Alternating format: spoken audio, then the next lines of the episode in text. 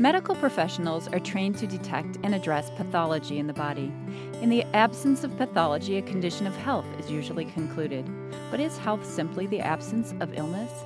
And is an approach to health that sees longevity at any price as its greatest goal truly promoting a healthy lifespan? Whether with regard to mental or physical health, an accurate definition of what is healthy has become important in recent years as the population is aging but not necessarily well. Enter the concept of flourishing, a description of those who enjoy optimal mental health, not simply freedom from mental illness. Imagine the effects of changing the job of healthcare so that it includes caring for patients' health as well as their illnesses. Welcome to the Clinicians Roundtable on ReachMD XM233. Joining me from Atlanta is my guest, Dr. Corey Keyes. Dr. Keyes is a professor of sociology at Emory University in Atlanta, where he holds a joint appointment in the Rollins School of Public Health and is an adjunct professor of psychology. He was a member of the John D. and Catherine T. MacArthur Foundation Interdisciplinary Research Network on Successful Aging and a contributing author to the World Health Organization's publication on mental health promotion worldwide. His recent work includes edited volumes entitled Flourishing Positive Psychology and the Life Well Lived, Well Being Positive Development Through the Life Course and Women and Depression, a handbook of medical, psychological, and social perspectives. Welcome, Dr. Keyes. Thank you for having me. Dr. Keyes, what is flourishing? Uh, flourishing is what I would I call true mental health. It consists of symptoms of emotional, psychological, and social well-being.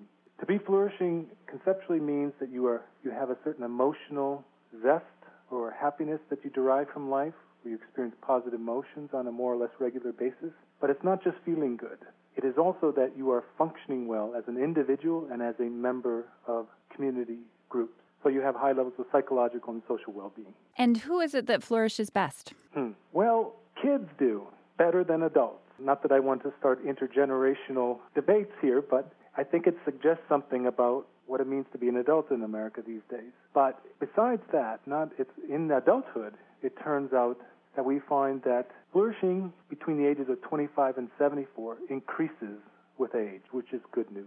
Mm-hmm. Which is another way of saying that the youngest adults between the ages of 25 and about uh, 40 are least likely to be flourishing after that age from about 40 through 74. The risks, so to speak, or the chances of flourishing increase. Well, it'll be very interesting if you can tease apart what the factors are within and without that cause us to have that dip in those middle years? Ah, we have some uh, suspects. One has been this concept of a new stage of life that has been sandwiched in between adolescence and the start of adulthood. And it's called emerging adulthood. A colleague in psychology named Jeff Arnett coined the term, and he found that in recent decades in our society, there is a period of emerging adulthood where young adults are not are no longer kids, they're not adolescents, but they're not quite considered full-blown adults. And that's a period roughly between 18 to 27. That period is also associated with the fact that we now have a, a, a later age of marriage, so we've delayed marriage. More kids are going to school, and it's a it's an in between period where we're neither not, no longer a child, but not quite an adult. And it proves to be a pretty stressful period. Yes, it must be. Yes. You, you, you talked about age. What about differences in mental health between races, genders, and educational levels? Ah, yes. We have found, as one might suspect, that flourishing decreases as educational attainment decreases. And this is a very common finding in, in all societies, which is to say that there's a socioeconomic gradient of health. It's the same gradient we find with mental health. That low income and low education makes it much more difficult for people to develop the capacities and their capabilities to flourish. However, things get very interesting when you look at differences by racial ethnic group in, in America. And we predicted this, but it is something called the paradox of race and health. In the research literature, we know that blacks compared to whites are exposed to a whole host of socioeconomic inequalities. And they're exposed to markedly higher levels of discrimination. They report that, and you could, and there are studies showing it objectively. That shows up on the physical side when you look at comparisons between blacks and whites because whites live longer lives on average and they live it with fewer chronic physical diseases. But when you look at mental health or mental illness, the research literature was suggesting that blacks have lower rates of any anxiety disorder, any mood disorder, and any substance abuse or dependence disorder. And then when we began to do our studies on positive mental health, the presence and absence of flourishing, we found that blacks, there are more African Americans flourishing than, than whites, which was an an amazing finding, but what it suggests is there's a tremendous amount of resilience on the mental health side in the African American population. And I'm suggesting we need to begin to study that so we can learn more about what it means to flourish.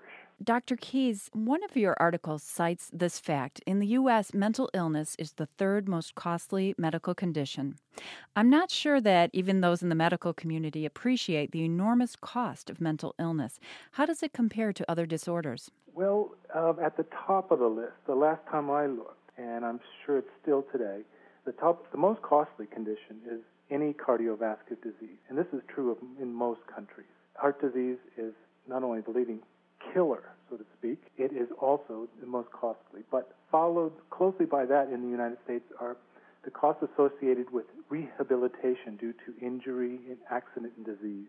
But I, you're right. I think people would not have predicted that mental disorders come in a close third to the costs associated with cardiovascular disease and rehabilitation. And in fact, markedly more than th- things such as stroke, cancers, and HIV/AIDS. So, and this is a finding that has probably become more common since 1996 when the WHO, that is the World Health Organization, published the first and a very historic report called the Global Burden of Disease Study, where it showed not just in America, but in developed and developing countries. Mental disorders were the second leading cause of disability and shortened life in the population. So we have learned a lot in the last 10 years that mental illnesses cost our society a lot of money. Yeah, and that the high prevalence of mental illness contributes to the high costs. Um, but let's sort of address this more subtle approach that you take to looking at mental health and how that also affects costs of treatment so that it really would be beneficial for us to understand mental health better and approach things from a positive direction. Well, at the moment, we have not done the health economic studies that can really put a dollar sign, if you will, associated with languishing and moderate mental health and flourishing. But we have associated all of those uh, differentiations with the things that health economists might put into their models, such as disability, lost days of work, heart disease, chronic physical disease, and healthcare utilization, medical visit, prescription use, and overnight hospitalizations. All of those things that lead to higher costs, both direct for treatment as well as indirect costs, are lowest in those adults that I diagnose as flourishing. And anything less than that, those adults who are moderately mentally healthy, you would think that's good enough. But all of those things, hospitalizations, prescription use, medical visits, disability, missed days of work go up in those who are even moderately mentally healthy. And it gets even worse for those who are languishing, suggesting that if we want to talk about health care and changes to our system, we need to do more than just the financing and insurance. We need to talk about dealing with and promoting and maintaining true health. This summer, Dr. Keyes, you will be a keynote speaker along with the Dalai Lama at a conference in Sydney, Australia on happiness and its causes. That will, I, I, imagine, be a different crowd from the researchers at the scientific conferences that you usually address. Will you present your ideas a little differently, do you think? Uh, yes, I will, but not, not terribly differently. The audience there will be a, an entire cross section of people uh, from those who are interested in spirituality, from Buddhism to any tradition, to those in the helping professions. I'm told that a good deal of social workers will be there, those clinical counselors, youth counselors, but there will also be researchers from all walks of, of, of life, so to speak, and all backgrounds there as well. So it'll be a very diverse and mixed audience. And I'm looking very forward to it because the chance to speak to an audience of that background is very exciting because you can plant these ideas that suddenly become a social movement. It seems like a great opportunity to especially talk about that dip in flourishing um, that happens after our children get out of middle school age. Yes, and in fact, um, many people may not know this, but the Dalai Lama has been working on an educational initiative to teach more compassion in school. And when the Dalai Lama and the Buddhists talk about compassion, they're talking about a way of life that uh, we see fewer differences between each other, and they're trying to com- cultivate in children early on this sense that we are not all that different.